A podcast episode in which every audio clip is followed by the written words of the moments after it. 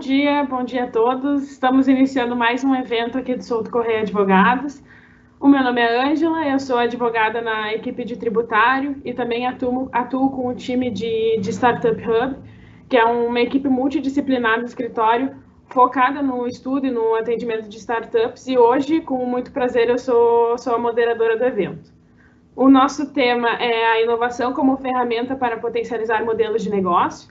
A, a, inovação é um tema recorrente, sempre foi questão central no, no mundo dos negócios, do empreendedorismo, e ganha uma relevância extra no momento atual de crise, né? Isso porque a crise traz mais, naturalmente, traz mais inseguranças, traz mais incertezas, fazendo com que muitos se voltem para aquilo que já é conhecido, e nesse contexto a inovação pode ficar um pouco de lado.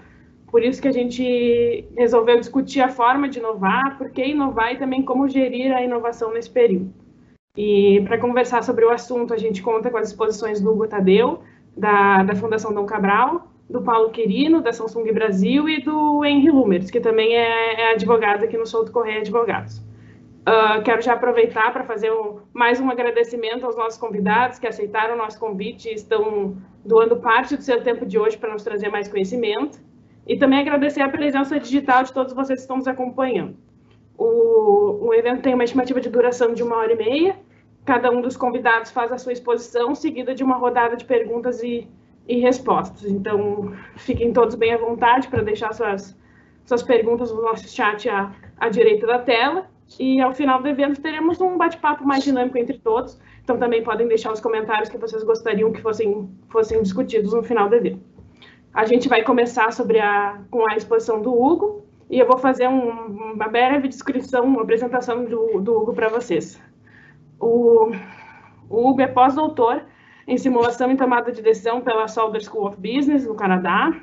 Ele atua em projetos relevantes de inovação e produtividade em grandes empresas como Bradesco, Itaú, Nestlé, Braskem, IP, Embraer, entre muitas outras. Atualmente, ele é professor e pesquisador lá na Fundação Dom Cabral, liderando o Centro de Referência em Inovação Nacional e também liderando pesquisa sobre inovação, transformação digital e produtividade no núcleo de inovação e empreendedorismo da, da Fundação. Hugo, passa a palavra para você. Ângela, obrigado. É, de novo, prazer a todos. Henry, é, ao Paulo, uma alegria imensa estar aqui com todos vocês. Aliás, com todo respeito, eu, eu, eu faço um esforço danado para falar vocês, né? Porque como mineiro, a vontade é falar vocês. Mas vamos em frente, porque a gente tem um bom tempo aqui para poder dialogar. E dentro do script, eu só vou colocar alguns slides, só para trazer um pouco daquilo que a gente vivencia na fundação e alguns elementos que a gente julga que são os importantes para as práticas de inovação. Deixe-me só colocar a tela aqui, que eu acho que vai facilitar a vida de todos. Vamos lá, vocês conseguem visualizar aqui a minha tela? Acho que não foi. Opa. Na hora H não foi. Só um minuto, gente.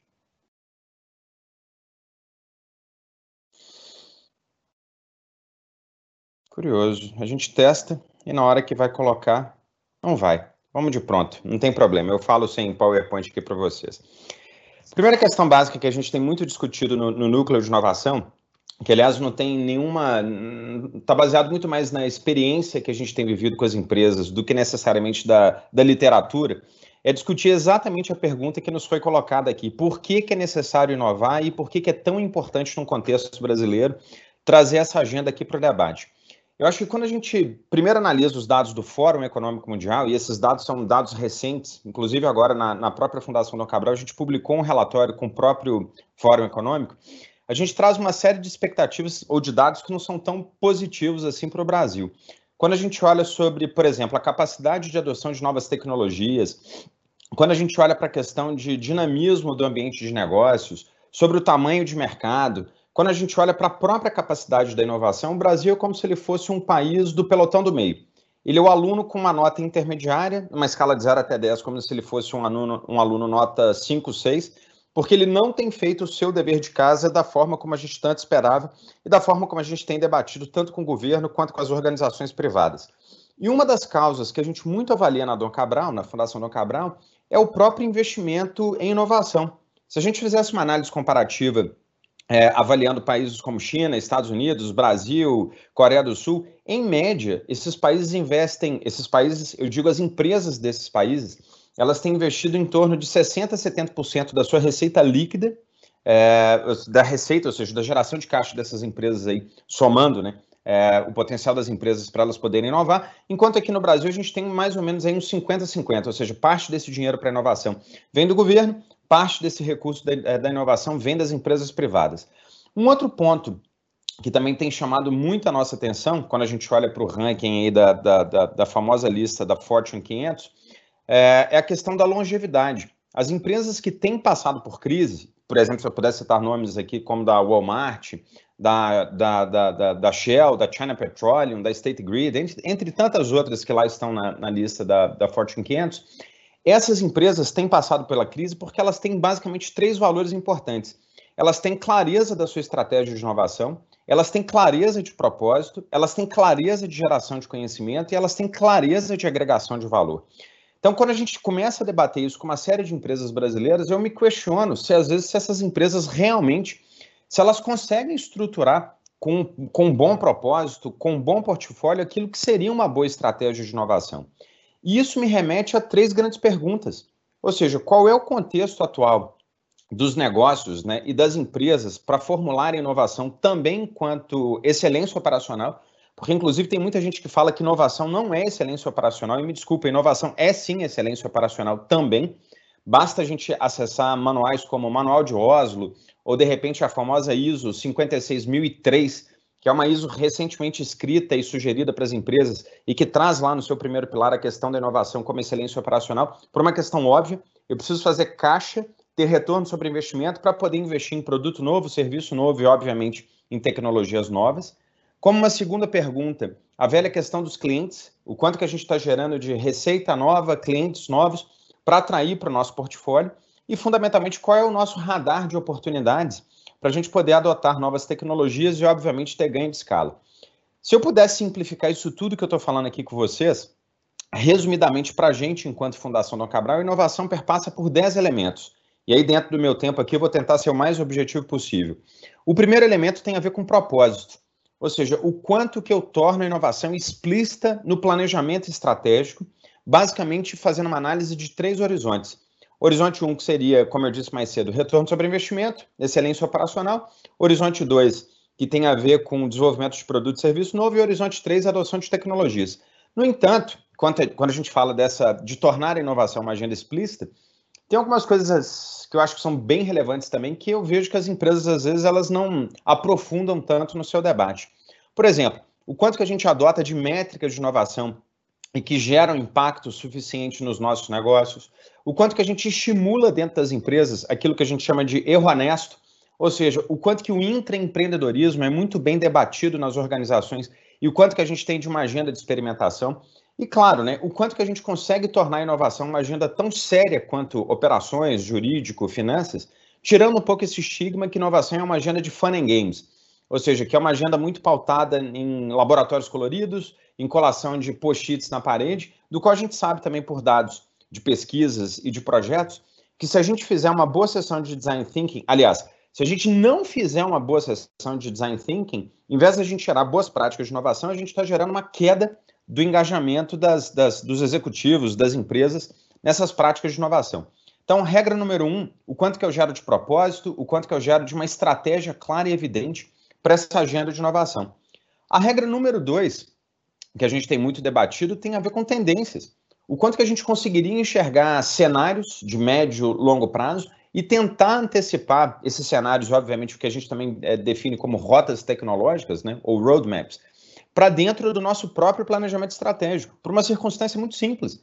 Quem, por exemplo, imaginaria anos atrás a gente adotar tecnologias aqui como Teams, como o Zoom, que aliás é, é, é uma das ações que mais tem se valorizado hoje no mercado é, financeiro, para poder fazer videoconferências ou lives como essas que a gente tem tanto discutido. Quem imaginaria, por exemplo, as, essas grandes redes aí de, de televisão terem problemas em geração de receita, porque a, esses canais é, de, de, de lives sem citar nomes aqui deles, tem gerado tanto quanto receita as mídias tradicionais. Então a gente tem que, de alguma forma, olhar para essas tendências e tentar antecipar soluções no planejamento estratégico para uma tomada de decisão efetiva. No entanto, isso perpassa pelo terceiro valor de 10, é, que a gente tem tanto debatido, que tem a ver com cultura. E aí eu chamo muita atenção dos líderes né, e dos gestores de RH, porque não adianta a gente simplesmente contratar e demitir e fazer dos processos tradicionais de gestão de pessoas para estimular as práticas de inovação.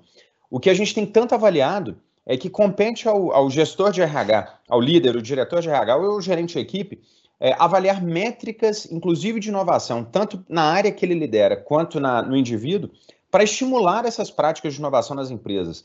Ou seja, não adianta simplesmente dizer que somos inovadores se eu não tiver métricas como é, tempo para inovar, percentual de receita que a minha empresa, porventura, dedica para essas agendas de inovação, ou sei lá, percentual de geração de produtos novos, isso é muito estapafúrdio dizer que, porventura, as empresas é, queiram gerar alguma coisa que seja diferente daquele status quo que, porventura, elas, elas estejam trabalhando. Agora, como quarta etapa que a gente também tem muito trabalhado, a questão do value proposition é, tem sido muito debatido por fundos eu mesmo participo de, de, de alguns fundos debatendo essa agenda de inovação. E quando a gente traz essa agenda do value proposition, dois elementos, como eu já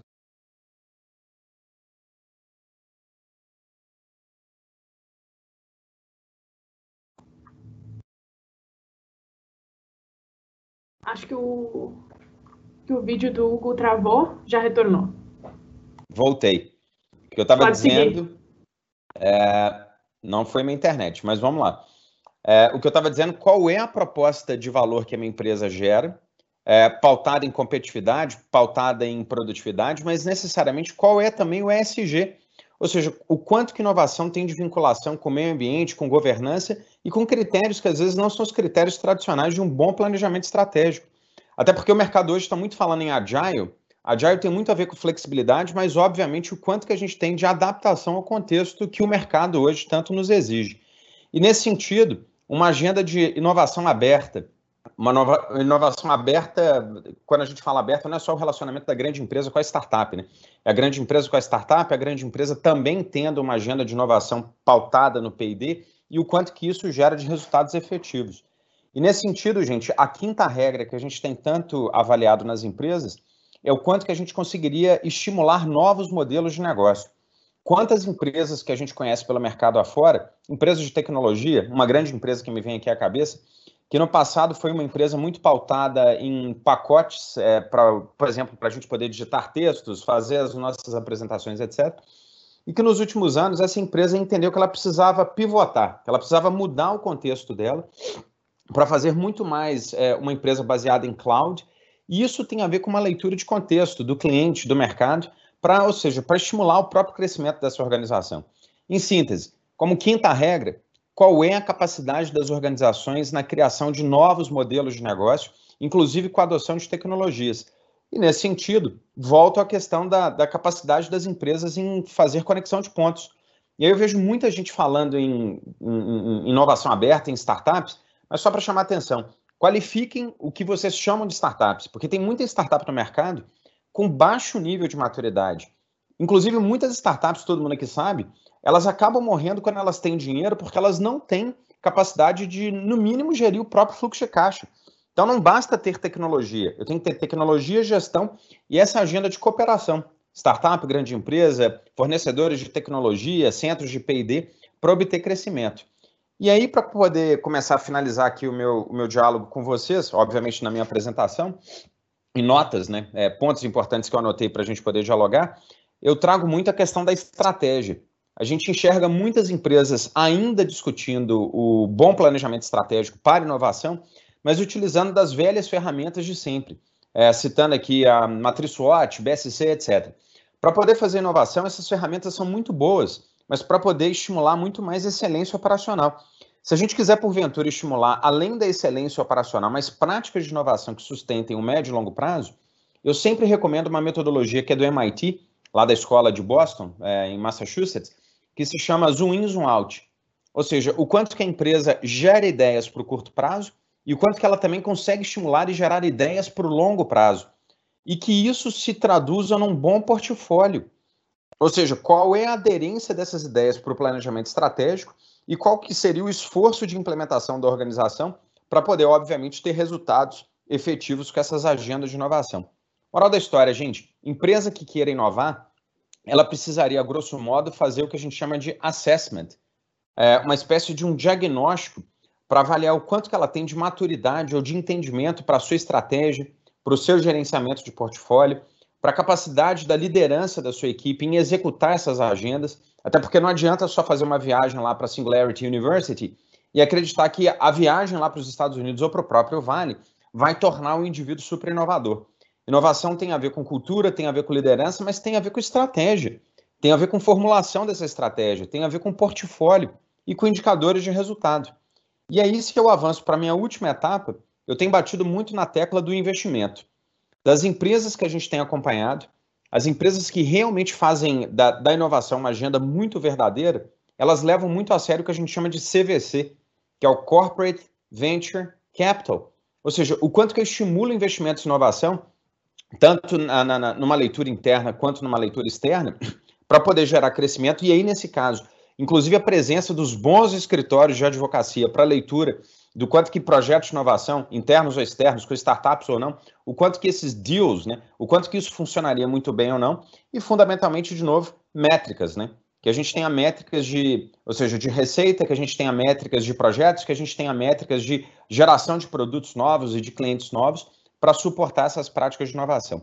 Eu acho que a, a, a grande mensagem que eu queria trazer para vocês aqui, meu tempo já está mais do que estourado, é que inovação não é uma agenda de fun and games, não é uma agenda divertida, colorida, com puffs. Inovação é uma agenda séria, que demanda investimento, que demanda estratégia, que demanda pessoas, que demanda diagnóstico e que demanda de uma estrutura de gestão com nível de maturidade alto para a gente obter resultados efetivos. Termino dizendo para a gente não tornar a inovação como aconteceu com a sustentabilidade anos atrás. Vamos abraçar a árvore, a árvore verde. Todo mundo é muito feliz, todo mundo é muito divertido e assim a gente vai ser sustentável. Pelo menos do que eu conheço das pessoas que trabalham com sustentabilidade, tem que ter metodologia, mas no final tem que gerar o verde, com todo respeito do dinheiro, para as empresas se sustentarem né, nessa caminhada. Idem para inovação nesse sentido.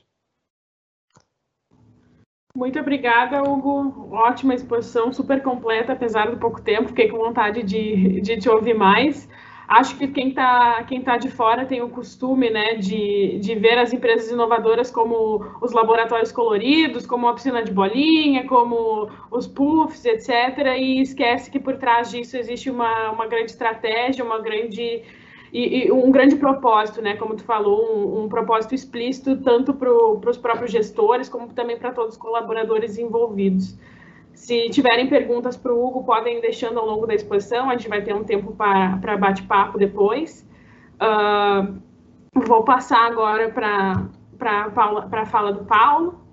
Uh, o Paulo é formado em, em, Gestão de Tecnologia da Informação pela PUC Campinas, atua há 11 anos na área de inovação aberta da Samsung Brasil e atualmente é coordenador nacional do programa Samsung Creative Startups ele é mentor em diversos programas de empreendedorismo com instituições públicas e privadas e compõe a banca de seleção de projetos da PUC Campinas, Unicamp, no Supera da USP, na FINEP Startups, além de ser juiz do Prêmio Inovadores com menos de 35 anos na América Latina, oferecido pelo MIT. Paulo, a palavra é contigo agora. Legal. Obrigado, Ângela. Obrigado, Henry. Obrigado, Hugo. Achei excelente Hugo, a sua, a sua exposição ao longo do, do, do, ponto que o Hugo foi colocando, foi pontuando várias coisas, eu fui, eu fui vendo a história um pouco da, da minha trajetória na Samsung dentro dessa área de inovação aberta. Então, acho que até para passar para vocês aqui é, um pouco do como a Samsung vem fazendo inovação e vem fazendo inovação aberta, eu vou contar um pouquinho de como foi essa trajetória. Então, eu já estou aí há 11 anos no grupo Samsung, Dentro desses 11 anos, a gente foi desde o início é, trabalho dentro do Samsung R&D Institute Brasil, que é o braço de P&D da, da Samsung no Brasil. Então, a Samsung ela tem uma estrutura com 30, 30, aproximadamente 30 centros de pesquisa e desenvolvimento espalhados pelo mundo, o que representa a América Latina e o Brasil é o Samsung R&D Brasil, que está, que está localizado aqui em Campinas.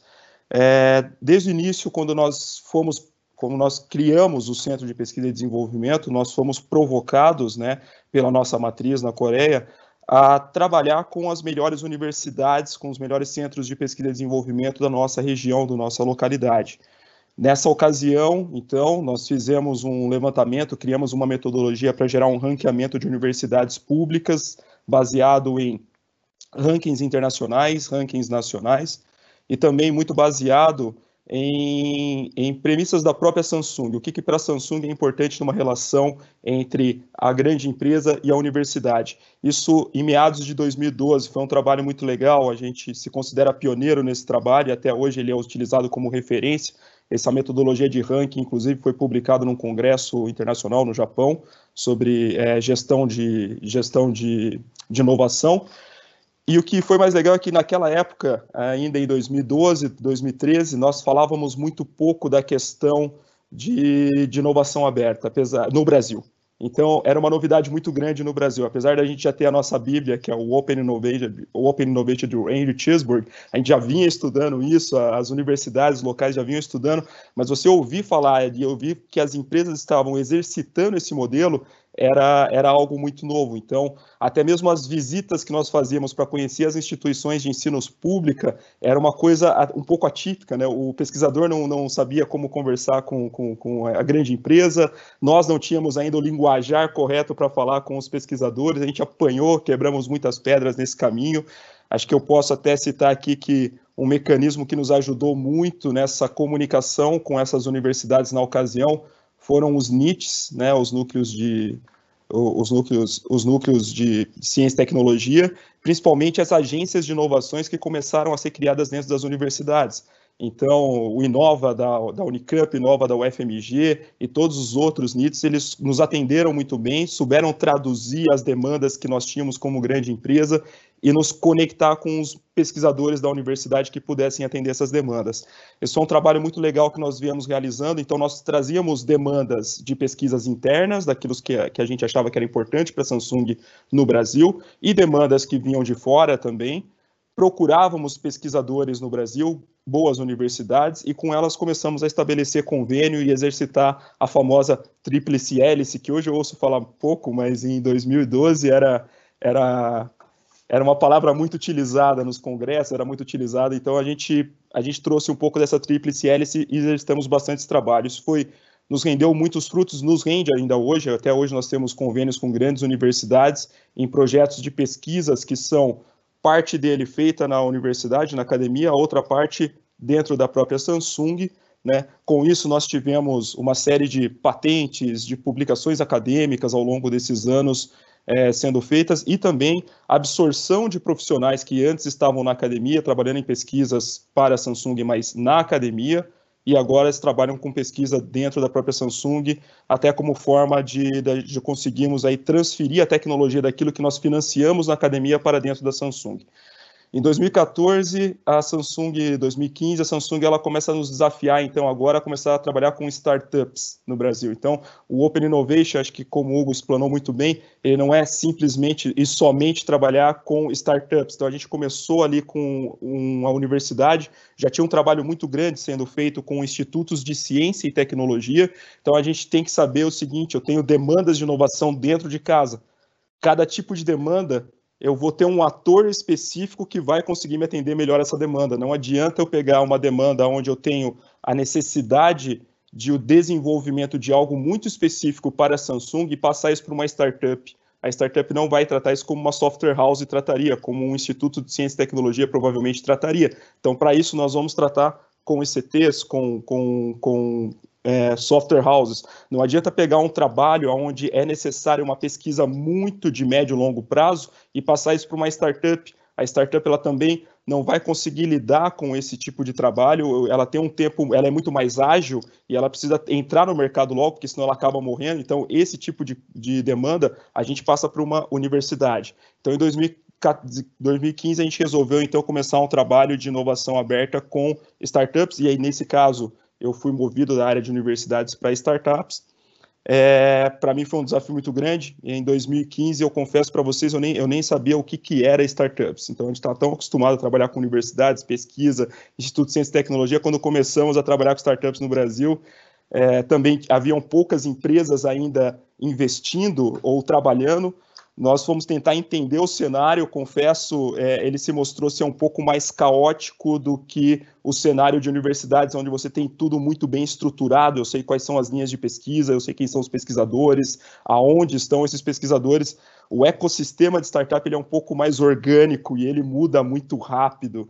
É, é, a gente tentou, na ocasião, a nossa, acho que a nossa primeira grande falha, que foi um grande aprendizado, a gente tentou criar uma base de dados de startups na, na, na ocasião, né? e essa base de dados, seis meses depois, ela já tinha pivotado, as startups já tinham pivotado, ou já tinham morrido, e, essa, e 50% dessa base já não servia de mais nada. Então, ou seja, uma base de dados estática não resolveria meu problema de conseguir encontrar quem eram as startups no Brasil que estavam resolvendo os problemas naquela ocasião. Então, nós decidimos criar uma estratégia de um programa para conseguir entrar no mercado e se comunicar com as startups de uma forma correta e nessa comunicação tentar trazer desafios que a Samsung tinha dentro do seu, do seu portfólio de desafios para que fossem resolvidos por essas startups. E, e, foi assim que nós começamos o Creative Startups em 2015, a estruturação dele, em 2016, a nossa primeira chamada. É, nós não tínhamos, para conseguir capilaridade, conseguir entender, porque a gente acredita que as startups elas não estão só nesse eixo sul-sudeste, mas a gente tem o norte e nordeste gerando muitas ideias boas, muitos bons projetos, só que é difícil você conseguir capilaridade, conversar com todos esses centros de inovação. Então, nós, nós nos associamos à Amprotec, a Associação Nacional de, de Parques Tecnológicos, incubadoras. Como a Amprotec tem associado à sua rede aproximadamente 90 parques tecnológicos e mais de 300 incubadoras, nós utilizamos essa força, esse motor que a Amprotec tem de associados para disseminar as chamadas ou os desafios que a Samsung estava propondo para o mercado de startups. Então, essa foi uma primeira fase, determinamos que seria dessa forma que rodaria o programa, e a partir daí começamos a testar de quais seriam os desafios e como que as startups conseguiriam atender a esses desafios tecnológicos. A gente começou, e é até engraçado a gente parar para perceber isso, eu olho para trás, né, em 2016 a nossa primeira chamada tinha 10 áreas de interesse, em 2015, em 2017 ela passou a ter quase 12, quase, chegou quase a 15 áreas de interesse. Então você criava assim um leque tão grande que acabava pegando de tudo. E, e, a gente também não conseguia dar suporte a todas aquelas áreas de interesse. Então a gente resolveu e a gente começou a ganhar muita maturidade é, com esse programa um tempo depois, e a gente começou a, a, colocar áreas de interesse, na verdade, como áreas de tecnologia aonde a Samsung já estava inserida no mercado. Então a gente chegou a algumas áreas de tecnologia que para nós, por exemplo, nessa última chamada, foram as áreas mais importantes: inteligência artificial, internet das coisas, realidade aumentada, realidade virtual, segurança, criptografia e dados e saúde digital. Então, nós começamos a entender melhor como as startups no Brasil estavam trabalhando, quais eram as tecnologias que elas estavam utilizando, de que forma que essas tecnologias conseguiam, então, se conectar ao ecossistema de produtos da Samsung, e aí sim quer dizer que eu conseguiria dar um melhor suporte para elas apenas colocar, e a gente decidiu desde o início, né, fazendo muitos benchmarks, na, na ocasião tinha muita gente tentando fazer programas de startup, onde a startup tinha que desenvolver uma POC, colocar essa POC para funcionar dentro de casa, eu não estou ajudando ela com custo nenhum, e depois disso, se der certo, eu compro dela. Né? E, e, esse se der certo ainda tinha aqueles problemas em que, por exemplo, era, esse se der certo não quer dizer que eu vou necessariamente comprar dela. Às vezes o comprador não está alinhado com isso dentro de casa, e a hora que chega para comprar dela, o comprador olha para a startup que acabou de nascer e olha para uma empresa mais consolidada que já está muito tempo no mercado e decide por uma outra empresa e não pelo serviço da startup. Então nós decidimos e, e, e a Samsung desde a da sua matriz ela já tinha isso com ela de que toda essa POC ela seria financiada. Então a Samsung ela colocou como base como premissa desde o início de que a startup que passasse nesse edital, ela receberia um recurso a fundo perdido, mas esse recurso teria que ser utilizado para o desenvolvimento e aprimoramento do seu produto. Então, hoje, a gente coloca em torno, a gente investe em torno de 200 mil reais para cada startup que entra no programa, tá? E essa questão de colocar, é, e a gente entendeu isso também com o mercado, de que não fazia sentido apenas colocar o dinheiro na mão do empreendedor. Nós cansamos de receber empreendedores antes desse programa que tinham passado em programas de fomento muito grandes, com grandes recursos, mas não sabiam o que fazer com aquele recurso financeiro. ele ainda não tinha entendido qual era o problema que ele estava se propondo a resolver e se a solução dele realmente resolveria aquele problema. Então, apenas colocar recurso financeiro numa startup, ela, ela às vezes poderia até acelerar o tempo de, o tempo de vida da, é, daquela startup, poderia acelerar a morte daquela startup. Então, convidamos departamentos internos da Samsung, e essa foi uma experiência muito legal da inovação. Departamentos que estão trabalhando na área de RD, cuidando do desenvolvimento de produtos de RD, convidamos eles a desenvolver uma metodologia de uma assessoria que a gente prestaria a essas startups. Tá? Então, como somos departamento, o que a Samsung ela faz muito bem? Ela faz muito bem produtos. A Samsung ela é uma excelente desenvolvedora e inovadora nos produtos dela. Então, convidamos esses departamentos de User Experience, departamentos de, de técnicos de inteligência artificial, de realidade aumentada, realidade virtual, e criamos uma metodologia de aceleração de desenvolvimento de produto. Então, a Samsung ela coloca o recurso financeiro, mas ela traz o empreendedor, junto com ele monta um plano de trabalho, aonde ele vai a cada fase do programa a gente vai liberando o recurso financeiro para que ele vá executando atividades baseadas num roteiro de atividades de design thinking, muito baseado em design thinking, mas é, a gente conseguiu aprimorar um pouquinho a metodologia, de forma que o empreendedor, quando ele entra dentro do programa, ele entende que ele vai, a primeira atividade que ele vai fazer, ela está ligada a reentender todo o problema que ele está se propondo a resolver. Então, nós não vamos liberar recurso financeiro para ele desenvolver nada até que ele tenha certeza de qual é o problema. A gente cansou de receber empreendedores falando assim, pô, eu estou há cinco anos trabalhando com isso, eu já sei qual é o problema. Mas será que em cinco anos esse problema nunca mudou? Os usuários já não encontraram novas formas e formas melhores de resolver esse problema do que a solução que você está propondo? Depois disso, fazemos ali um service design, um service blueprint, onde a gente vai explorar novas formas de interação com todo o público que a startup está se propondo. E no final, fazemos um, uma prototipação rápida. Tudo isso em três meses. Se em três meses esse protótipo rápido foi validado com o usuário e foi aceito, nós começamos a liberar recurso financeiro para que a startup desenvolva esse produto agora já tendo certeza do problema, tendo certeza da solução e ainda assim com mentorias técnicas e de negócio da Samsung. Eu posso dizer que é uma troca todo esse, toda, esse, toda essa experiência, porque nós aprendemos muito com os empreendedores e conseguimos então conectar muito as áreas de inovação da Samsung e áreas de negócio. Muitas vezes a gente coloca um vice-presidente de produto, de um vice-presidente de marketing, diretores de marketing para auxiliar os empreendedores, num formato até de, é, de consultoria mesmo e no final eles graduam e colocam um produto no mercado. Pô, Paulo, mas isso é muito legal, mas onde que a Samsung ganha realmente com isso?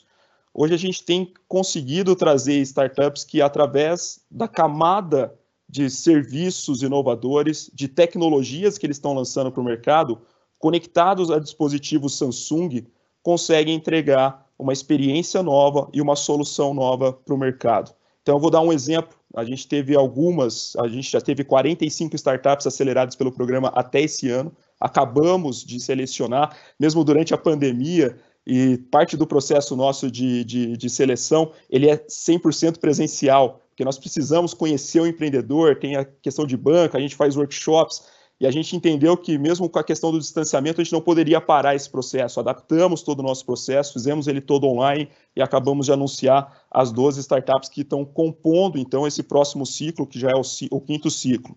Então, nós tivemos startups, por exemplo, na área de saúde, como a Felcon Technologies, que está trabalhando, que trabalha no, em São Carlos, é, interior de São Paulo, que desenvolveu um sistema ótico para tirar fotos do fundo do olho tudo isso para miniaturizar um, um, sistema de retinógrafo padrão. Então, um retinógrafo é um equipamento de bancada para eh, consultórios de, de oftalmologia. Eles desenvolveram, miniaturizaram esse equipamento e toda a eletrônica e a captura de imagens ela é feita através de um smartphone. Então, você coloca o smartphone no equipamento deles, tira a foto do fundo do olho, essa foto sobe para a nuvem, o médico acessa a nuvem via telemedicina, consegue laudar essa imagem do fundo do olho. Tudo isso feito com desenvolvimento parte da Samsung, eles também é, tiveram outras fontes de recursos de investimento para desenvolvimento disso, mas isso se conecta muito bem. A gente começa então a acessar um mercado médico, vender dispositivos Samsung para mercados médicos, mas só porque a Samsung está indo sozinha com o seu dispositivo, não. Porque a Samsung está indo com o seu celular, mais o, o produto desenvolvido pela Felcom. A gente tem uma outra startup, a Fofu, que desenvolveu um sistema, um jogo todo gamificado para ajudar crianças no tratamento da fala. Então, crianças que têm problemas de lábio leporino, principalmente, que têm cirurgias, elas têm muita dificuldade de fala e elas precisam, desde cedo, ter um acompanhamento com fonoaudiólogos. O que, que acontece na maioria das vezes? A criança com esse problema vai até o fonoaudiólogo, ele passa uma lista de atividades que a criança tem que fazer em casa, essa criança volta para casa e ele espera que a criança faça essas atividades para que quando ela retorne ao consultório para outra consulta, ela tenha tido uma evolução. Só que não tem uma forma de medir isso. E muitas vezes os pais não têm tempo de conseguir acompanhar a criança para fazer esse tipo de atividade.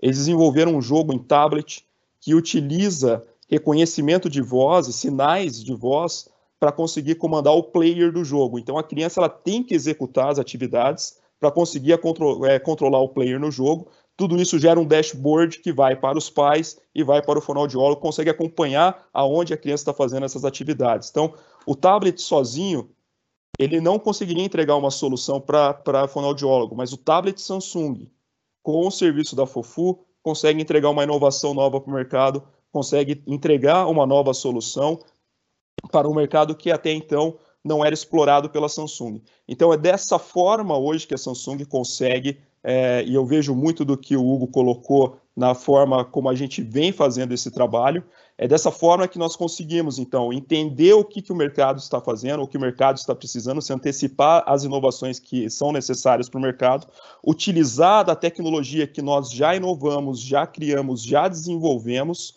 aliar com serviços novos e novas tecnologias que estão sendo desenvolvidas no mercado pelas startups para entregar uma nova solução ao mercado.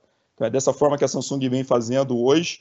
É, a gente tem aí alguns resultados muito interessantes startups com produtos bons, algumas startups que já foram incorporadas ou que fornecem serviços hoje para a Samsung, não estão necessariamente ligados a dispositivo, mas que são fornecedores, hoje passaram por esse programa e são fornecedores. Nós já investimos mais de 8 milhões de reais nesse programa, já distribuímos isso para os empreendedores e a gente ainda tem muita coisa para percorrer ainda nesse cenário no Brasil. Acho que é isso que eu queria contar para vocês, quanto que é que a Samsung tem adaptado processos internos para ajudar esses empreendedores, o quanto que isso também colabora com o ecossistema da Samsung.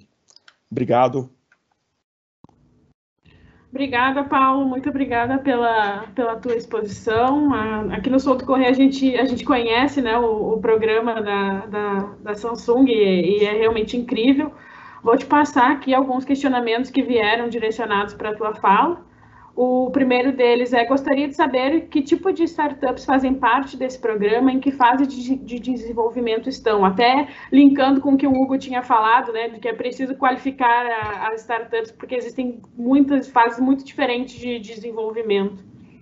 Ótimo. É, excelente pergunta. O, o programa ele está focado, como a gente falou, é, quando a gente foi iniciar o programa, nós tínhamos, nós tínhamos, nós fizemos um, um, mapeamento de todos os programas de aceleração de startup no mercado.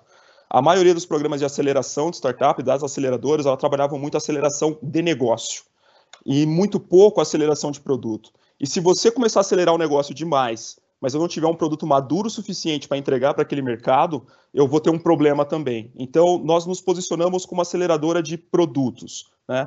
E nesse caso, então, o nível de maturidade da startup ela precisa ter um produto em desenvolvimento. Não adianta eu pegar uma startup por exemplo, que está buscando série A de investimento, ou até seed investment, para entrar num programa de aceleração de produto, porque eu vou frustrar o empreendedor. Ele já está num outro momento.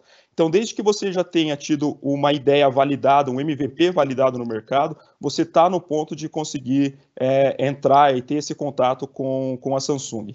É, rapidinho, a Samsung ela tem dois programas hoje de, em relacionamento com startup. Tem o Samsung Ocean, e o Creative Startups. Os dois estão sobre o mesmo guarda-chuva de inovação aberta. O Samsung Ocean, ele trabalha como pré-aceleração. Então você tem uma ideia e você quer validar essa ideia, quer entender como é que funciona o programa, o mercado de startups, o Samsung Ocean vai ter um programa de pré-aceleração de quatro meses, não é feito investimento, mas a gente coloca uma carga de mentorias e treinamentos para o empreendedor que tem essa, essa, esse desejo de empreender muito grande. São quatro meses de treinamentos intensivos. E depois nós temos o Creative Startups, que aí eu preciso ter uma empresa aberta, eu preciso já ter um CNPJ, porque a gente já, ter, já teremos uma relação ali comercial entre a Samsung e essa startup.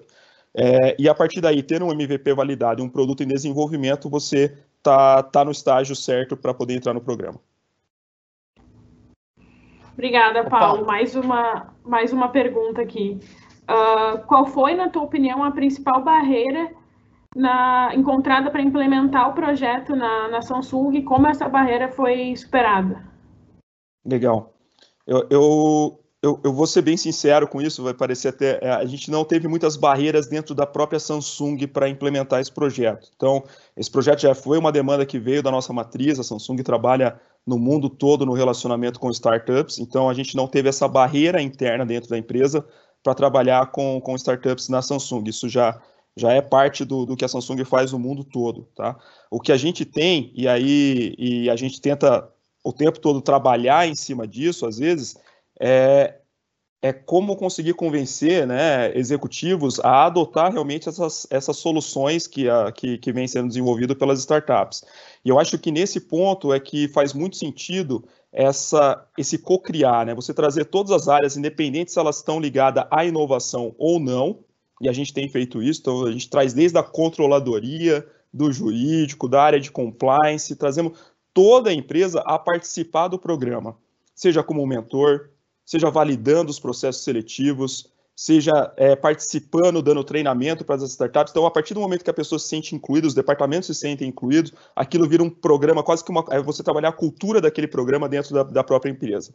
Então, aquilo começa a criar raízes e conexões com todos os departamentos. Então, acho que o grande desafio é sempre você conseguir criar essa cultura dentro da empresa, tá? Porque profissionais mudam, é, mudam processos, mas se você conseguiu criar uma cultura, você consegue convencer a empresa de que é importante, tá?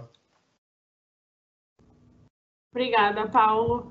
Se mais, tiverem mais perguntas direcionadas ao Paulo, ao Hugo, podem deixando ao longo da, da, do nosso chat, a gente discute no final, não tem, não tem problema. Vamos passar agora para a fala do Henry Lumers. O Henry é sócio da área de Direito Tributário de Souto Correia Advogados, ele tem atuação voltada para a tributação no, no setor de tecnologia e de inovação. Ele é doutor em Direito pela URGS, membro do Instituto Brasileiro de Direito Tributário, IBDT, do Grupo de Trabalho de Eficiência Tributária da AmCham, do Grupo de Estudos sobre Tributação da Economia Digital da FGV de São Paulo e do Conselho de Inteligência Jurídica da ACESPRO. Henry, a palavra está contigo. Muito obrigado, Ângela. Prazer estar aqui contigo, com o Hugo, com o Paulo, para discutir esse tema. É, eu acho que, já ficou bem claro, tanto da fala do Hugo como da fala do Paulo, que a, a inovação é um elemento fundamental para o desenvolvimento das empresas, mas também do país, para que se agregue valor aos produtos, aos serviços e também para que se tenha competitividade tanto em nível interno quanto em nível internacional, né, numa perspectiva de, de globalização. É, o Brasil, e eu estou nesse, nessa questão de inovação há mais tempo do que eu gostaria de admitir, mas o Brasil já passou por outras experiências, né? Eu sou da época ainda da reserva de mercado. O Hugo com certeza não é, o Paulo pela barba talvez seja. O, em que o mercado brasileiro era um mercado fechado, consequentemente a questão da competitividade era absolutamente irrelevante, que acabou que lá na década de 80, 90 nós estávamos com maravilhosos computadores Cobra com seus é, painéis, né, seus monitores de fósforo verde, enquanto fora do país é, esse processo já estava bem mais avançado. Então, nós desistimos, graças a Deus, desse modelo e passamos para o modelo, então, de reconhecer a importância do desenvolvimento e da inovação. É, esse modelo começa ainda no governo Collor, lá em 1990, e a lei da informática, que talvez seja o grande é, o primeiro grande movimento nesse sentido ela é já de 91. Então, nós temos incentivos à inovação há bastante tempo é, no país. E o curioso é que isso, esse, esse movimento não tomou um impulso imediato. Né? É só lá pela década de. Por, pelos anos 2000 que nós começamos, de fato, a ter uma sucessão de, de novas leis prevendo modelos de incentivo à inovação, ao desenvolvimento, e é, se espalhando esse movimento para vários setores. E aqui é interessante também, é, por que falar nesses benefícios fiscais, nesses incentivos? Porque tanto Hugo como Paulo falaram em dinheiro. Bom, a questão é que inovação envolve necessariamente risco. E o empresário está constantemente na perspectiva de colocar o dinheiro que ele tem em algo que dá um retorno certo, pelo menos nesse momento, ou arriscar em inovação este movimento de inovação, então, ele precisa eventualmente de um impulso. Ou seja, eu conseguir dar condições para incentivar a inovação, para compensar este risco. E aqui as estruturas de financiamento, em geral, são ou do ponto de vista de programas e fundos, ou do ponto de vista de incentivos fiscais para as empresas. Os programas e fundos, eles em geral, como exigem projeto, etc., como o Paulo comentou, essa não é uma realidade de empresa e muito menos de startup. Então, acaba sendo uma fonte de financiamento mais adequada para o âmbito acadêmico da pesquisa. Já os incentivos fiscais, esses sim, são bem voltados para a empresa. E também neles nós notamos uma evolução no tempo. Inicialmente, nós tínhamos incentivos que eram voltados para que a própria empresa inovasse. Então, era investimento para que a empresa internamente fizesse desenvolvesse seus produtos ou serviços. Naquela época, ainda talvez mais produtos. Com a evolução, e isso é bastante interessante, até porque também há uma pressão do mercado, né, orientando o governo do que é necessário, das oportunidades que existem, nós começamos a ver também a admissão nesses incentivos de aplicações em outras empresas, e hoje em dia, inclusive na lei de informática, nós temos aplicações em fundos que investem em empresas de tecnologia. Então, eu tenho, eu acabo, através do, do benefício fiscal, criando todo um ecossistema de financiamento que tem uma capilaridade muito maior, que ultrapassa simplesmente o âmbito interno da empresa. Avaliando esses, esses benefícios, no entanto, eu ainda vejo hoje que eles estão muito mais voltados para aquela economia mais antiga, não para uma economia real. Então, ainda é muito desenvolvimento do produto, de linha de produção, ainda é uma coisa mais amarrada. Eu acho que nós temos um espaço aqui é, para evoluir e para se ter esses benefícios acessíveis, talvez mais na ponta. Hoje é difícil que uma, que uma startup possa diretamente se beneficiar desses incentivos. Né? A gente vai é, falar um pouco do tipo de incentivo, só para dar uma ideia para vocês do que existe, mas ela, em geral, vai se beneficiar, neste modelo, como foi ilustrado pelo Paulo, dos benefícios que são concedidos a uma grande empresa que aí sim investe na, na startup, mas é difícil a própria startup é, conseguir acessar esses benefícios. Então, só para citar alguns benefícios, talvez os mais, os mais utilizados e mais conhecidos, nós temos, além da lei de informática, né, que foi criada, como eu comentei, lá em 1991, mas sofreu uma grande evolução, e agora, recentemente, tendo em vista uma decisão da, da OMC, que considerou que ela acabava dando um tratamento diferenciado para produtos importados e produtos fabricados no país, ela teve que ser modificada de forma bastante intensa e hoje o que era antes um benefício ligado ao IPI se tornou é, um crédito financeiro que a empresa pode usar de diversas formas para pagar tributos, para compensar tributos, etc. Então, a lei de informática ela vai beneficiar quem? Né? Ela tem uma, uma, um âmbito mais restrito, são os fabricantes de bens de tecnologia da informação e comunicação. Então, eu pego uma, um segmento da indústria, né? e aqui já tem um corte, e que exige que invistam, então, em é, desenvolvimento e inovação. Então, essas empresas elas vão ter um valor a investir, esse valor é proporcional ao faturamento delas com esses produtos incentivados, e parte desse valor tem que ir para um fundo, né, que é o Fundo Nacional de Desenvolvimento da, da Ciência e Tecnologia, fundo governamental que aí pode ser então utilizado para projetos. Outra parte tem que ser investidos com universidades ou, ou institutos de pesquisa de, e de tecnologia, mas ela tem uma parte bem significativa desse valor que pode ser investida internamente. E esta parte que pode ser investida internamente, além dos projetos envolvidos pela própria empresa, pode ser então aplicada também em fundos de investimentos e outros incentivos autorizados pela CVM que se destinem à capitalização de empresas de base de tecnologia. Então, essa foi uma mudança bem interessante que criou né, uma nova fonte de financiamento para para startups, né, a partir desses fundos de investimento. Então, é bastante, bastante interessante. Nós temos também criada na, na década de, de 2000 lá, a Lei do Bem, que é uma outra lei bastante difundida, que ela também visa a incentivar as atividades de pesquisa e desenvolvimento, e ela é mais ampla do ponto de vista de empresas que possam, do, que possam aplicá-la, né? são várias, não tem uma restrição quanto a setor ou atividade, mas, por outro lado, pelo tipo de benefício, tem que ser empresa de lucro real. E aqui nós também damos um corte bastante significativo porque a maioria das empresas, especialmente as pequenas empresas, startups, quando estão surgindo, vão ser lucro presumido. Então, não podem acessar esse tipo de benefício. Mas, por outro lado, as grandes empresas que podem acessá-las, que podem acessar o benefício, também podem dedicar parte do valor do benefício para investir em outras empresas. Então, por intermédio da grande empresa, a startup eventualmente pode obter alguns recursos.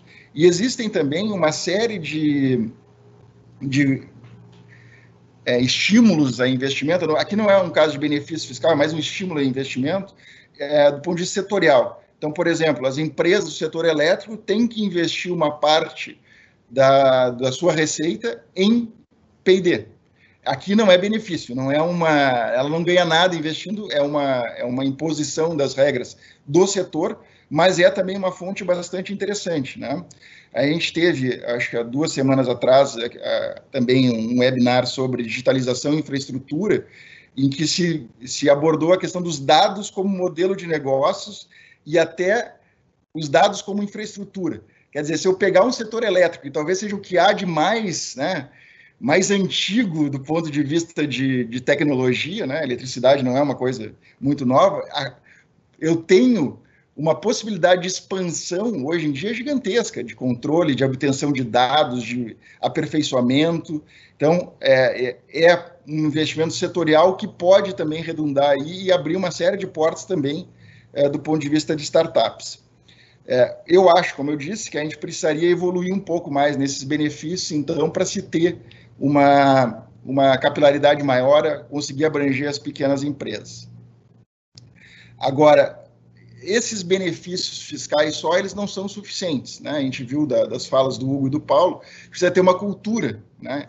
empreendedora nas empresas e como o Hugo colocou, a inovação tem que ser integrada à estratégia da empresa, né? tem que fazer parte da estratégia. É, e também é importante, eu acho que os benefícios, especialmente a lei de informática, foram para aí, é, de se criar um ecossistema. Né? O, o, Paulo comentou das universidades, e de fato, como a lei de informática sempre reservou uma parcela dos investimentos para serem feitos com universidades, isso trouxe né, um estímulo bastante grande, eu acho que isso, espalhado pelo Brasil. Né? O Paulo falou na Unicamp, a Unicamp é, assim, sem dúvida nenhuma, referência. A Unicamp tem um espaço em que recebe as empresas, né? Pra, e recebe os laboratórios das empresas, então eu crio estruturas de pesquisa e desenvolvimento e tenho também o pessoal formado na Unicamp para realizar essas pesquisas. Eu tenho também, eu acho que a Universidade uh, de Pernambuco, a Universidade Federal de Pernambuco também recebeu muito muitos investimentos, especialmente na parte de desenvolvimento de softwares, né? É, em Recife mesmo tem também o Porto Digital, quer dizer, a lei de informática ela acabou é, mobilizando, né, criando esse ecossistema. Mas, por outro lado, a gente pensa que, eu, eu vi hoje o, o, site lá do MCTIC hoje, o, quer dizer, agora o C saiu, né, porque saiu a comunicação de novo, então voltou a ser MCIT. O, e nós temos habilitadas para a lei de informática 525 empresas. Então vejam que é um número razoavelmente pequeno de empresas, por quê? Porque são grandes empresas, mas a, o potencial que elas têm de gerar pesquisa e desenvolvimento numa estrutura bem dimensionada é bastante interessante. Ela de fato consegue criar é, esses espaços. E nós aqui, além da, desse que eu citei, tem também aqui no Rio Grande do Sul, por exemplo, a Tecnopuc, também é um espaço que reúne uma série de empresas para gerar isso, para trazer, fazer esse polo.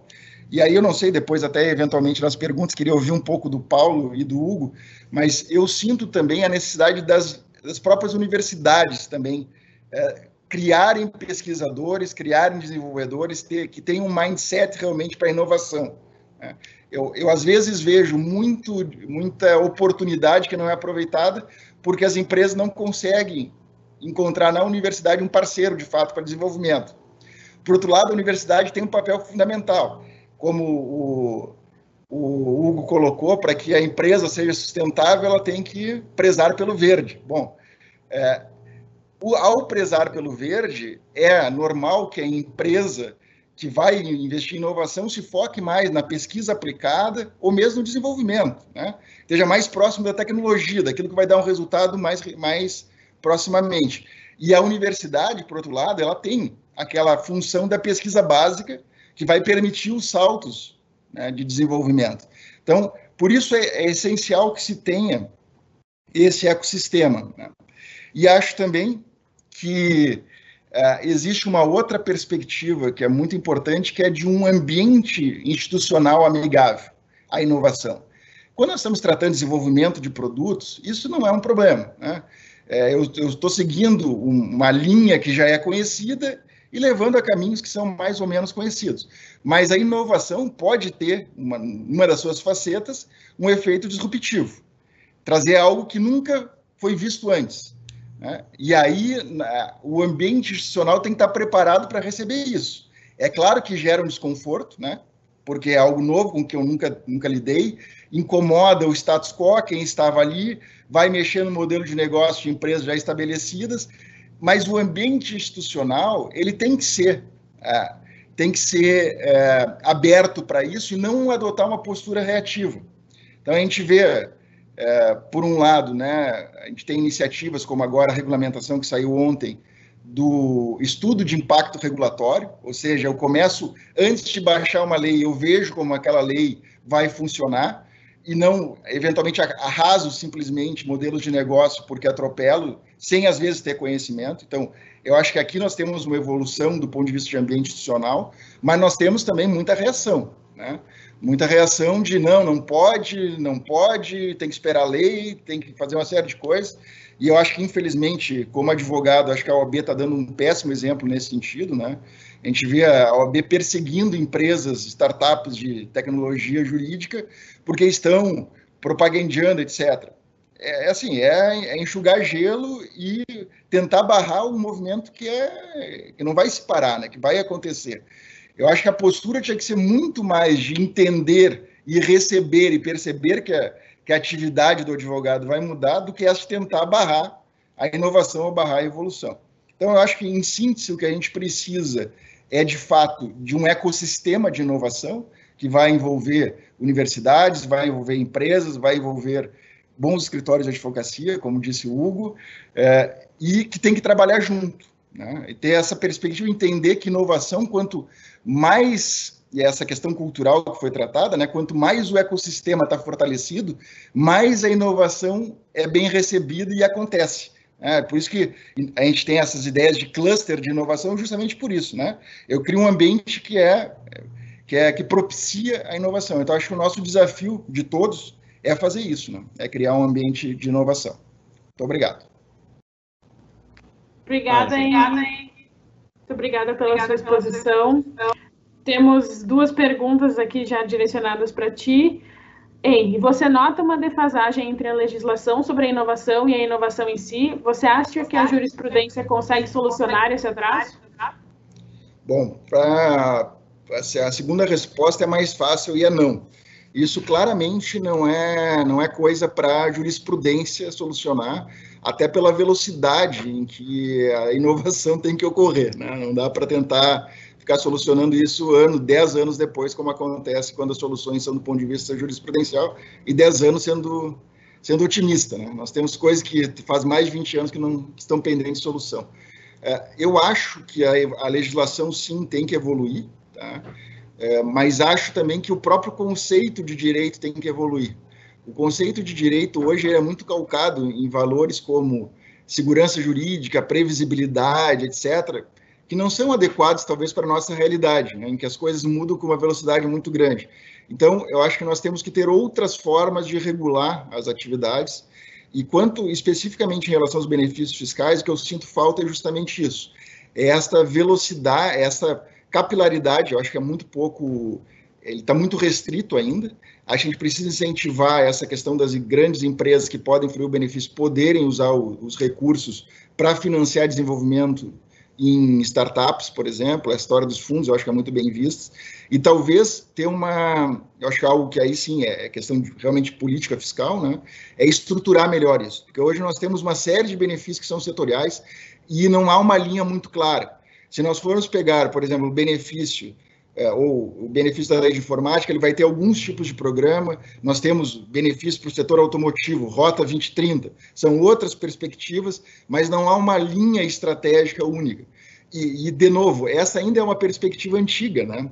É, nós vivemos numa realidade que é uma realidade de convergência, não mais uma realidade setorial. Ou seja, o Paulo mesmo estava comentando, eu tenho situações em que um desenvolvimento que é de telemedicina impacta a, a questão de uma empresa de tecnologia. Né? E, de novo, estou há mais tempo do que gostaria nisso, mas é, eu trabalhei com classificação fiscal de telefone celular. Isso não existe mais hoje. Né? É, um dos principais desafios foi um telefone que era também um jogo, né? que é um game. E aí, como é que classificava aquilo? Quer dizer, essas são questões que cada vez fazem menos sentido. A realidade ela está cada vez mais interconectada. Então, eu acho que nós temos que transcender esses, essa questão setorial e partir para ter uma política de inovação como a, como a inovação é, ilimitada. Né? Eu não posso ficar restringindo isso. Então, acho que essa seria uma evolução, nós termos uma política geral de inovação, com investimentos, com benefícios fiscais, mais ampla do ponto de vista das pessoas que são, das empresas que podem se beneficiar dela, e sem limites setoriais. Eu acho que essa seria uma evolução legislativa bem interessante. Obrigada, Henry. Mais, mais duas perguntas aqui para ti. Em excelente exposição, qual a ferramenta pre... qual ferramenta precisa ser aprimorada para aproximar ainda mais empresas e universidades? Algum tipo de incentivo governamental? Eu acho, eu acho, assim, é, do ponto de vista das universidades, tá, o que eu sempre ouço é um problema de financiamento, mas aí é uma questão é, quase orçamentária.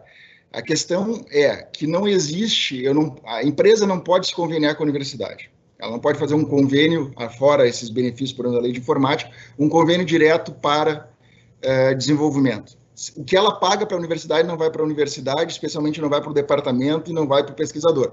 Vai para um caixa geral e aí sabe-se lá se chega e como chega e quanto chega e quando chega.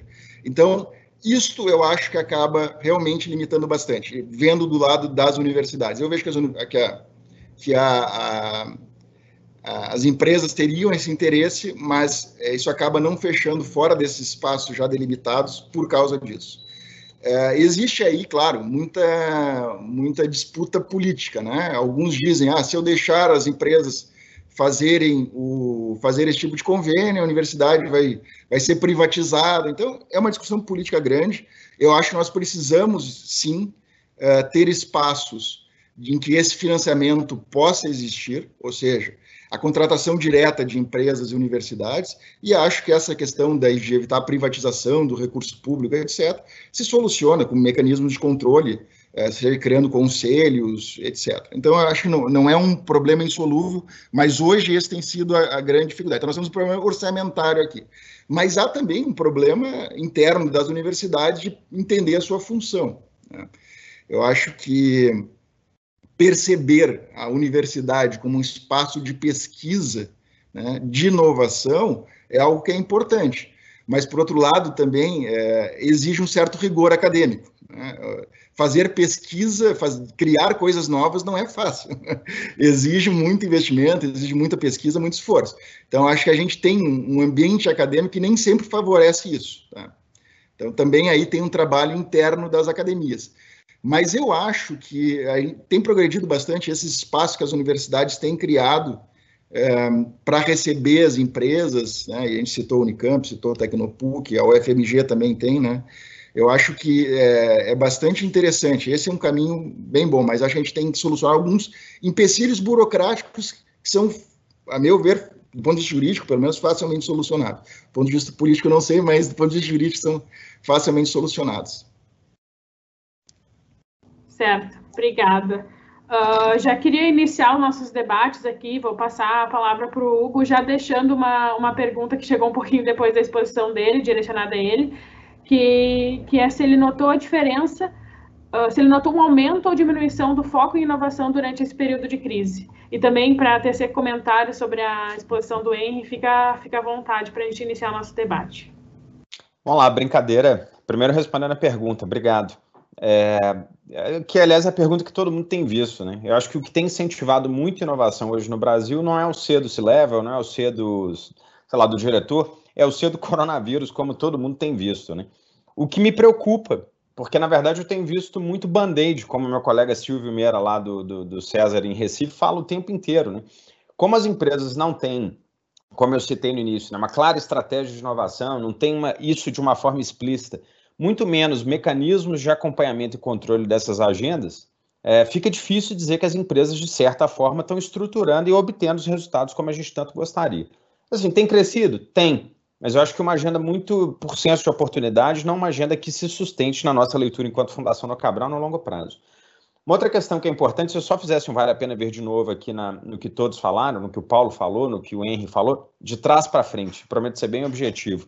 Por exemplo, na questão das universidades, vocês tocam na ferida do professor aqui que vos fala, né? Eu só queria chamar a atenção que a universidade tem bastante dinheiro.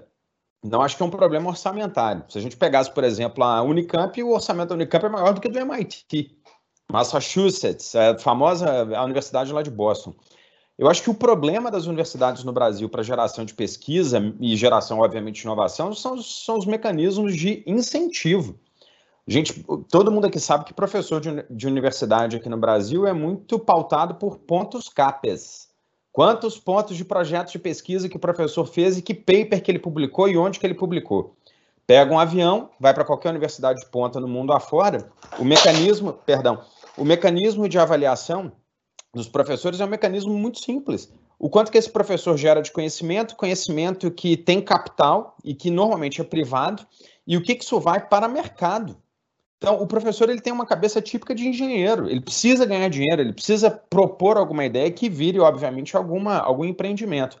E a brincadeira que eu sempre faço, basta observar os fundos de endowment das universidades americanas, pega de Yale, é, que tem mais ou menos aí 20 a 30 bilhões de dólares, que é muito, além de doação, obviamente, é resultado das práticas de inovação e dos equities, né? Que esses projetos geram para esses fundos. Então, além da questão orçamentária, tem muito desse, dessa questão da, entre aspas, cultura do professor, que não é pautado para a iniciativa e para o erro. É pautado para pesquisa e para a sala de aula. Então, acho que isso é um debate que é extenso, que a gente também pode discutir. Segunda questão que eu anotei aqui na minha agenda, sobre incentivos. A gente fez um projeto alguns anos atrás para o próprio governo, e que eu, particularmente, fui um crítico fiel é, para essa questão de incentivos, porque toda vez que a gente avalia incentivos, grande parte dos recursos, lei do bem, lei da informática, etc., que a gente avalia, quando a gente olha o direcionamento do recurso, Henry, você pode me é, dizer se eu, se eu tiver certo ou errado, não vai para inovação, vai para custo operacional. Então, as empresas dizem que elas estão usando majoritariamente esse recurso para inovação, e elas estão usando esse recurso para linhas de produção. E aí vem uma coisa que colegas economistas com uma linha de raciocínio mais ortodoxa sempre falam, né? É, que a gente tem que ter o Estado como indutor. Aliás, recomendação: leia um livro que se chama Estado Empreendedor, da Mariana Mazzucato, que é uma senhora é, professora, e ela fala muito disso. O Estado tem que ser o indutor das iniciativas de inovação, mas ele não pode ser um mantenedor, que é o que eu acho que acontece aqui no Brasil. E o output disso é evidente. Nossa produtividade está em menos 4, que é um combinado de investimento, é, inovação e, e conhecimento, capital humano. Então, eu acho que a gente deveria avaliar com mais cautela de onde que esse dinheiro está vindo e para onde que vai. E aí volta ao início da minha fala. Inovação tem que sim, é, tudo bem, o Estado tem que estar tá presente, o governo, o Estado acho que é melhor do que o governo, mas eu acho que a gente deveria estimular as empresas a discutirem práticas de inovação. E volto a mecanismos de financiamento. E por último, que é o início, que foi da minha própria fala e do Paulo, é, eu acho muito bacana quando a gente fala da, da, da, da, da inovação nas grandes empresas. A gente tem um grupo de 60 empresas na fundação que a gente monitora, trabalha e está sempre junto.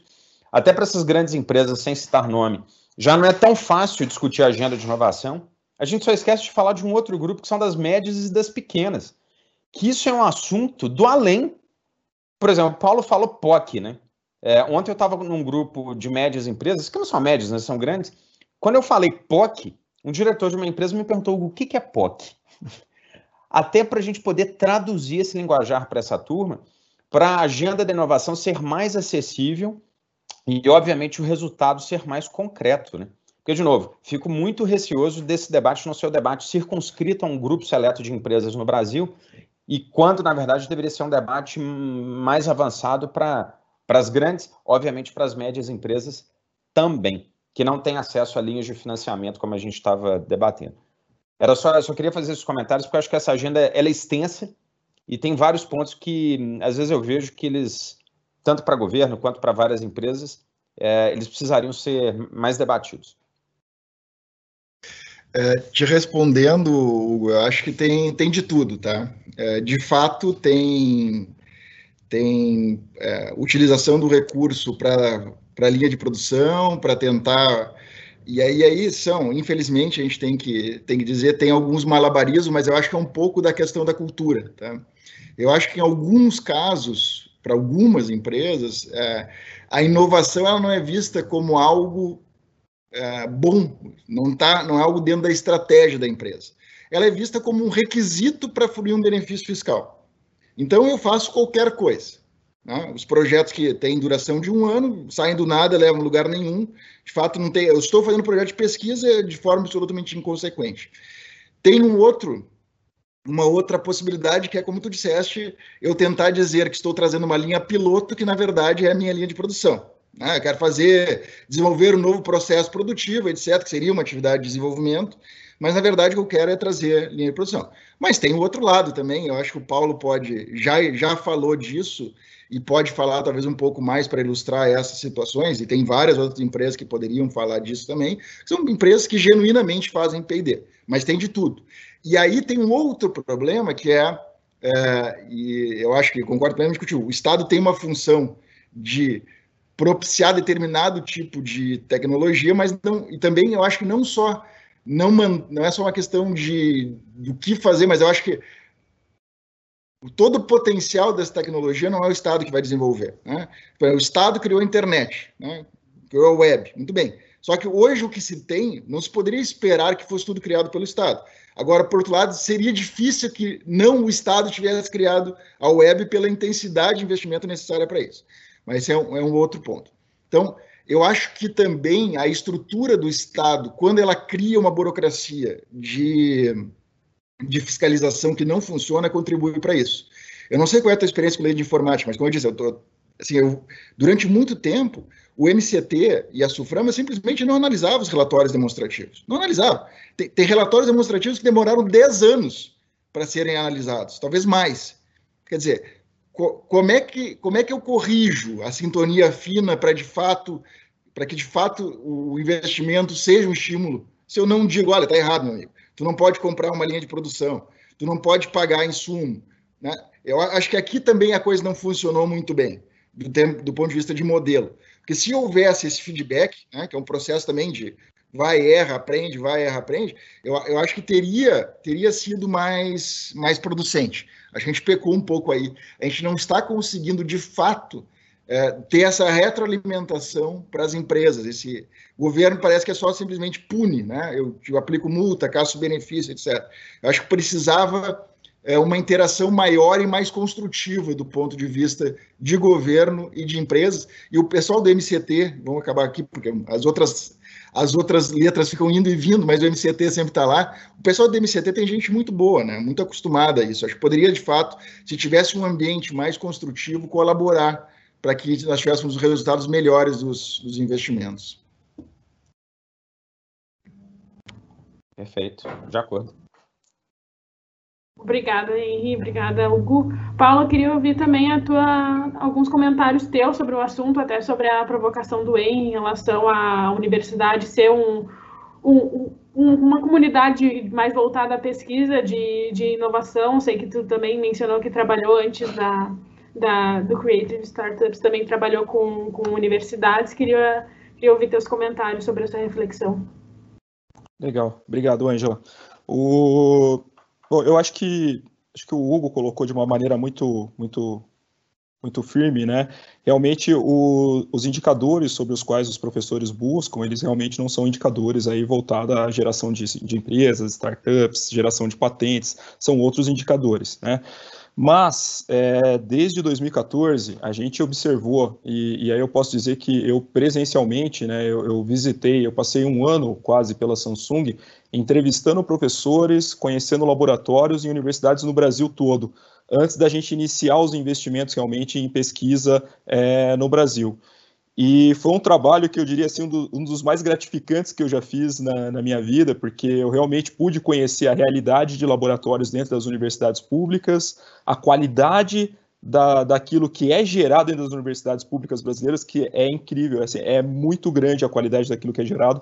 É, os meros mortais como eu, a gente tem pouco acesso a esse tipo de informação e é uma coisa que chega a chocar, assim, porque quando você visita, eu vou citar algumas universidades que eu visitei aqui, como, por exemplo, a Universidade Federal do Rio de Janeiro, e que você vai lá na COP e visita o Parque Tecnológico da COP, é uma coisa de deixar qualquer, é, qualquer estrangeiro dos melhores, dos melhores é, é, centros de referência de, em, em pesquisa e desenvolvimento boquiaberto né, a quantidade de, de, recursos que ele recebeu também da, das indústrias de, de, de, óleo, enfim, de petróleo ali foram, foram muito grandes, mas são laboratórios cara, é, mega equipados que, poder, que, que estão gerando muitas inovações.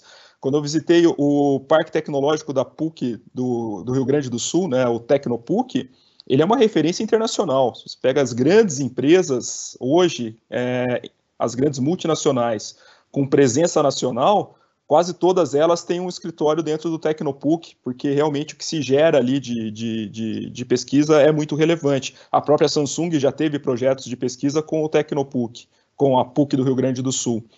É, quando você vai para o UFMG, a UFMG, é, é, a quantidade de pesquisa que ela gera, e, e na UFMG foi, foi muito legal, porque foi foi na UFMG que nós encontramos é, o melhor sistema onde a gente conseguia realmente extrair aquilo que é gerado dentro da universidade. Teve um professor da UFMG que desenvolveu um sistema onde ele consegue classificar todas as pesquisas acadêmicas, todas as áreas que a UFMG tem de trabalho. Então é muito fácil você conversar com a UFMG, você consegue resgatar rapidamente se eu tenho interesse em machine learning, eu sei quem são os professores, quem são os alunos, quais são os projetos de pesquisa, quais são as patentes, quais são as publicações. A UFMG fez esse trabalho. Esse trabalho acabou sendo extrapolado, a Unicamp está utilizando hoje do sistema, desculpa, eu não me recordo o nome do sistema nem o nome do professor, mas a Unicamp também tem, tem, tem conseguido utilizar esse sistema. Você vai para para a PUC do Rio de Janeiro, você pega é, a quantidade de projetos voltado à economia criativa que é feito dentro da PUC do Rio de Janeiro, são projetos incríveis. Né? A, a, a, equipe de guerra de robôs que tem na PUC do Rio de Janeiro, eu acho muito legal esse pessoal da guerra de robôs, a, a equipe Maker, você vai para a Unifei, a Universidade Federal de Itajubá, no sul de Minas, e pega ali o pessoal que tem, é, participa de competições internacionais de drone, então a equipe da, da, da UFMG teve na China representando o Brasil como a equipe de, de, de, drones, e eles têm uma cultura maker também muito forte. Então, nós temos tudo isso, tá? Assim, falar que a universidade não gera essas inovações, eu acho que ninguém falou isso, mas é, qualquer pessoa que fale é uma grande mentira. Né? Isso não é verdade. Agora, Existe um desafio, sim. Até tivemos um painel onde a Samsung participou com o Eduardo Conejo, que é o gerente sênior da área de, de, inovação aberta, junto com o professor doutor Luiz Eugênio Araújo de Moraes Melo, que é o atual diretor científico da Fundação de Amparo à Pesquisa do Estado de São Paulo, a FAPESP, na semana passada. E um dos pontos que eles abordaram, e eu acho que é um dos pontos que nós viemos é, falando e há, há, algum tempo, que eu acho que seria muito interessante, talvez um trabalho conjunto, indústria, academia, essas fontes de fomento, é, é realmente a gente ter um lugar onde as empresas elas podem facilmente, sabendo dos seus desafios, encontrar essas soluções que estão à disposição. É muito difícil hoje você conseguir fazer esse, é, encontrar esse tipo de solução. E aí eu acho que o Hugo está certo em alguns pontos. Por exemplo, a Samsung ela realmente é uma grande empresa. Ela tem no seu DNA inovação, ela investe em inovação, ela investe em pesquisa e desenvolvimento. Então, por exemplo, ela, a gente parou por um ano para fazer esse trabalho de ranqueamento de universidades e durante seis meses. E depois de seis meses, ela financiando visita e viagens a essas universidades para conhecer professores, para entrevistar professores, conhecer laboratórios antes de iniciar um projeto de pesquisa com alguma dessas universidades. Então a gente já tinha quase que a gente a gente criou é, uma base de dados muito grande para a própria Samsung. Mas quantas empresas têm capacidade de conseguir criar essa mesma base de dados para saber exatamente onde está a inovação, onde está a área de pesquisa, onde está o pesquisador, aonde estão aqui os ativos de, de, é, de conhecimento que eu preciso para conseguir inovar dentro da minha empresa. Então não são grandes, não são muitas empresas que conseguem ter esse poder, essa capacidade para fazer isso. Nesse caso, eu acho que a gente tem uma oportunidade muito grande, que é realmente de criar uma base que seja fácil, acessível com essas informações, que facilite a qualquer empresa, seja nacional ou internacional, que possa entrar nessa base e conseguir, através dessa base, é, entender aonde estão os pesquisadores, aonde estão as pesquisas, aonde estão as inovações que estão sendo geradas dentro da academia. Eu, eu cito sempre como exemplo, é, é, óbvio que o tamanho, é até difícil você comparar isso com o Brasil, mas se você vai para Israel, por exemplo, você tem um mapa de startups de Israel. Então, o, o, é, se você entra nesse mapa de startups, você sabe quem são os fundos de investimento, onde estão as startups, onde estão as aceleradoras, onde estão as incubadoras, onde está o parque tecnológico, onde estão os investidores, você consegue ver tudo ali e rapidamente você consegue acessar todo mundo. Ok, não dá para comparar Israel com o Brasil, até pela questão de tamanho, mas dá para comparar Israel com São Paulo. Tá? Dá para comparar Israel com. Que, e São Paulo estou dizendo capital, não estou dizendo estado. E nós temos isso hoje facilmente acessível a qualquer um que venha procurar. Nós ainda não temos. Então, eu acho que isso depende, eu não estou colocando é, isso como, é, como culpa de ninguém, tá? Eu estou dizendo só que o ecossistema tem que se unir, e aí as grandes empresas, a academia, as fundações de fomento, os escritórios, a gente tem que se unir e criar isso, porque isso vai, de certa forma, ajudar o próprio Brasil, vai ajudar a escoar a própria produção acadêmica, a produção de inovação que nós temos para o mercado. Eu acho que é isso, não sei, está respondido. Obrigada, Paulo. O Henrique quer, quer dar uma palavrinha? Pode falar aí. É, eu acho que é justamente essa questão do ecossistema, né, Paulo? A gente tem que criar esse ecossistema e esta é uma necessidade que é cada vez mais real, ou seja, a informação ela tem que circular. E informação que circula, ela gera um resultado muito muito maior, né? E de fato, a gente vê às vezes pesquisas fantásticas que ficam escondidas, perdidas e às vezes sem uma consequência que poderiam ter, né? Eu acho que também, é, do ponto de vista, a gente está falando de universidade, né? recentemente na, na, na Faculdade de Engenharia Elétrica da URGS aqui, se criou um fundo centenário de ex-alunos justamente para poder contribuir também para a pesquisa. É, é, é, incipiente ainda, mas eu acho que é bastante importante. E por mais que a gente saiba, como o Hugo disse, as universidades têm dinheiro, é, a gente também sabe da, da realidade né, da pesquisa no Brasil, que não é uma, uma realidade lá muito fácil. A gente tem, acho especialmente nos últimos tempos, a gente, isso veio muito para a mídia, né? Então, acho que a, é, é, a, gente ainda tem, do ponto de estruturação da pesquisa, de fazer pesquisa, eu acho que, a, que as empresas poderiam contribuir muito para a universidade. Eu sempre, sempre digo uma coisa que, para mim, não há nada mais difícil do que a realidade, porque tu tá na academia, tu faz um corte epistemológico no teu objeto de pesquisa, ah, isso eu não vou ver, isso eu não vou ver, isso eu não vou ver. Tu vê o que tu quer. A realidade não é assim, né? A realidade, o Paulo pode ter o telefone mais tecnológico dele lá, com captação excelente, se ele chegar numa zona que não tem cobertura, talvez não funcione. E esse é um dado de realidade. Talvez eu tenha que aperfeiçoar um, um sistema para fazer frente às realidades. Então, a realidade tem uma complexidade que é extremamente desafiadora para a academia.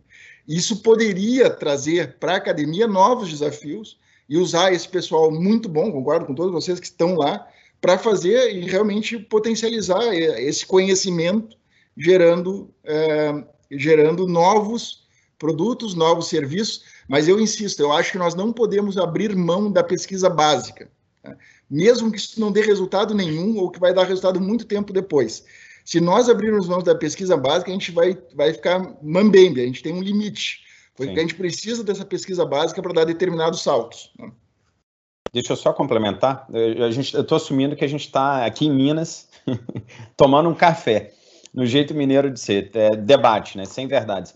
Eu só queria chamar atenção para mais um ponto do que a gente está conversando, 100% de acordo com todos é, de todos, todos os comentários que vocês trouxeram. É, Mineiramente, 100% de acordo. 100% de acordo. Mas tem um ponto, Henry, Henry Paulo, que eu acho que também é importante.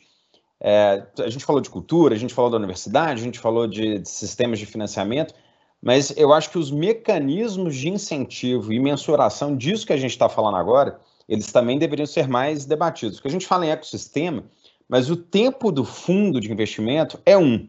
O tempo da universidade é outro. O tempo da empresa no miolo, mais ainda diferente. Da startup para ontem. Então, eu acho que quando a gente fala de ecossistema, e aí eu acho que o Brasil tem vários ecossistemas que funcionam muito bem, não, não tem nem dúvida, mas eu acho como que a gente alinha em métricas, que é uma das coisas que eu tenho batido muito na tecla, né? Quais são os mecanismos de avaliação dessas práticas de inovação e como que isso se sustenta.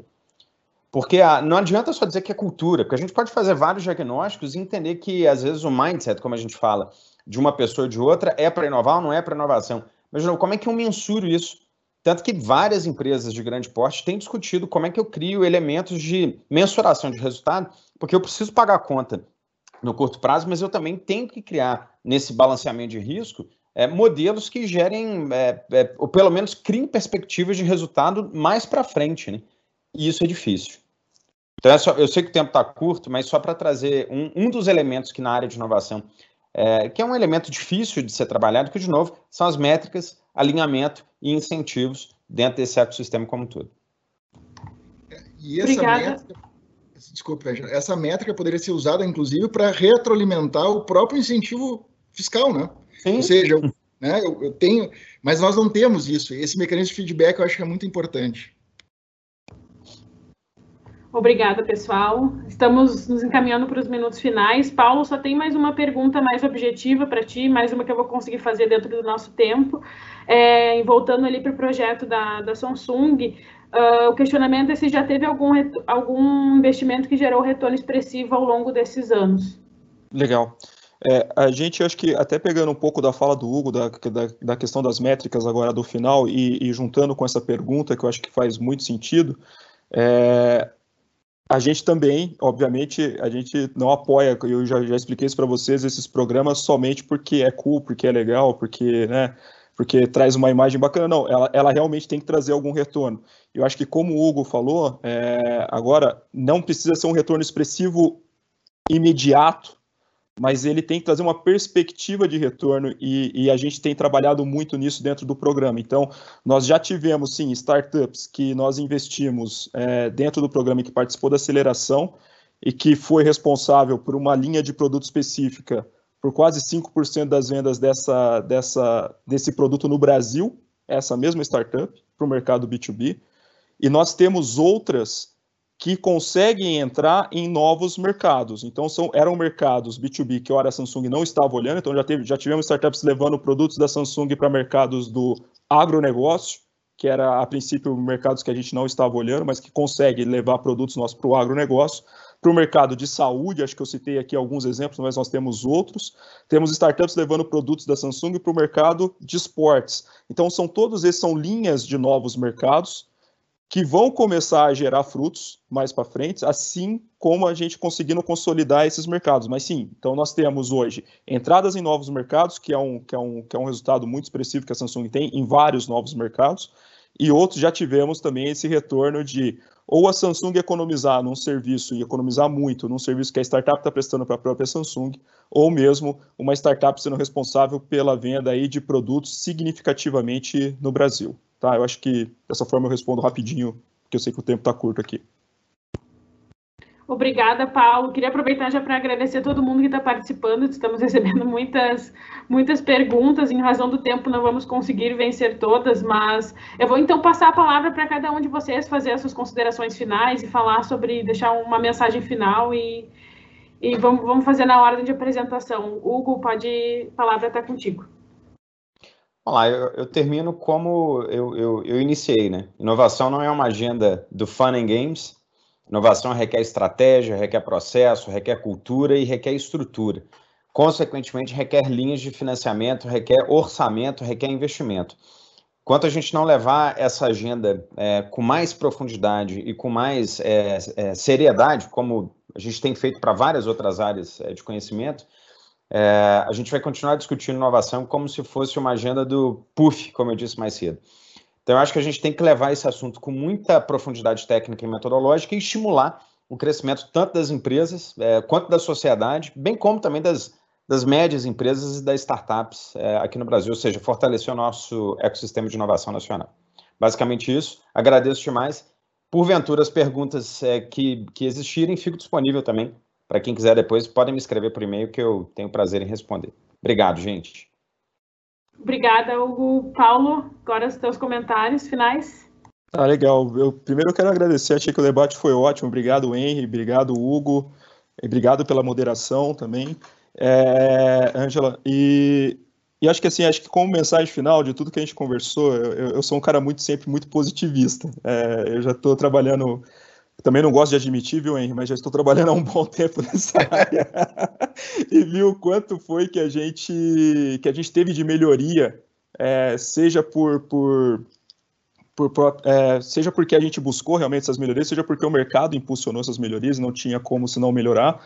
Mas eu acredito que a gente ainda tem, tem, tem bastante coisa para fazer, mas eu acredito que a gente tem pessoas muito boas na academia, no setor empresarial, é, no setor é, no, é, e, e, na comunidade como um todo para a gente conseguir criar esse ecossistema e trazer ainda mais valor, trazer ainda mais inovações para o mercado. E eu acho que isso é um caminho sem volta. É, então, o que a Samsung já faz hoje como multinacional em todo, em todo o mundo, ela faz no Brasil, consegue apostar no Brasil e a gente tem colhido bons frutos. Eu acho que esse é um caminho sem volta. Se as empresas brasileiras elas querem ir para o mesmo caminho de, de ser uma grande multinacional, talvez é só se espelhar nesses exemplos bons que nós temos. E, e, a gente tem, acho que a gente tem bastante coisa para fazer, mas eu, eu a gente está bem melhor do que a gente estava há 10, há 11 anos atrás, quando eu comecei a trabalhar em inovação aberta. A gente tem, e eu, eu sou um cara positivista, então desejo boa sorte a todo mundo, me coloco à disposição também para responder eventuais questionamentos que não conseguimos responder aqui pelo tempo. Obrigado. Obrigada, Paulo. Agora a mensagem final do Henry. De mais nada, queria agradecer muito a oportunidade de ter estado aqui e poder ter tido esse debate aí com o Hugo, com o Paulo, foi muito enriquecedor. É muito interessante a gente ter diversos vieses, diversas formas de ver a realidade, a gente sempre cresce muito com isso. E acho também, concordo plenamente com o Paulo, acho que nós evoluímos muito e estamos evoluindo cada vez mais rápido, o que também é interessante. Então, esse é um círculo nesse ponto virtuoso. Acho que o nosso esforço é esse, é para trabalhar junto, para conseguir fazer com que a informação circule e por aproveitar as oportunidades que nós temos aí. Muito obrigado.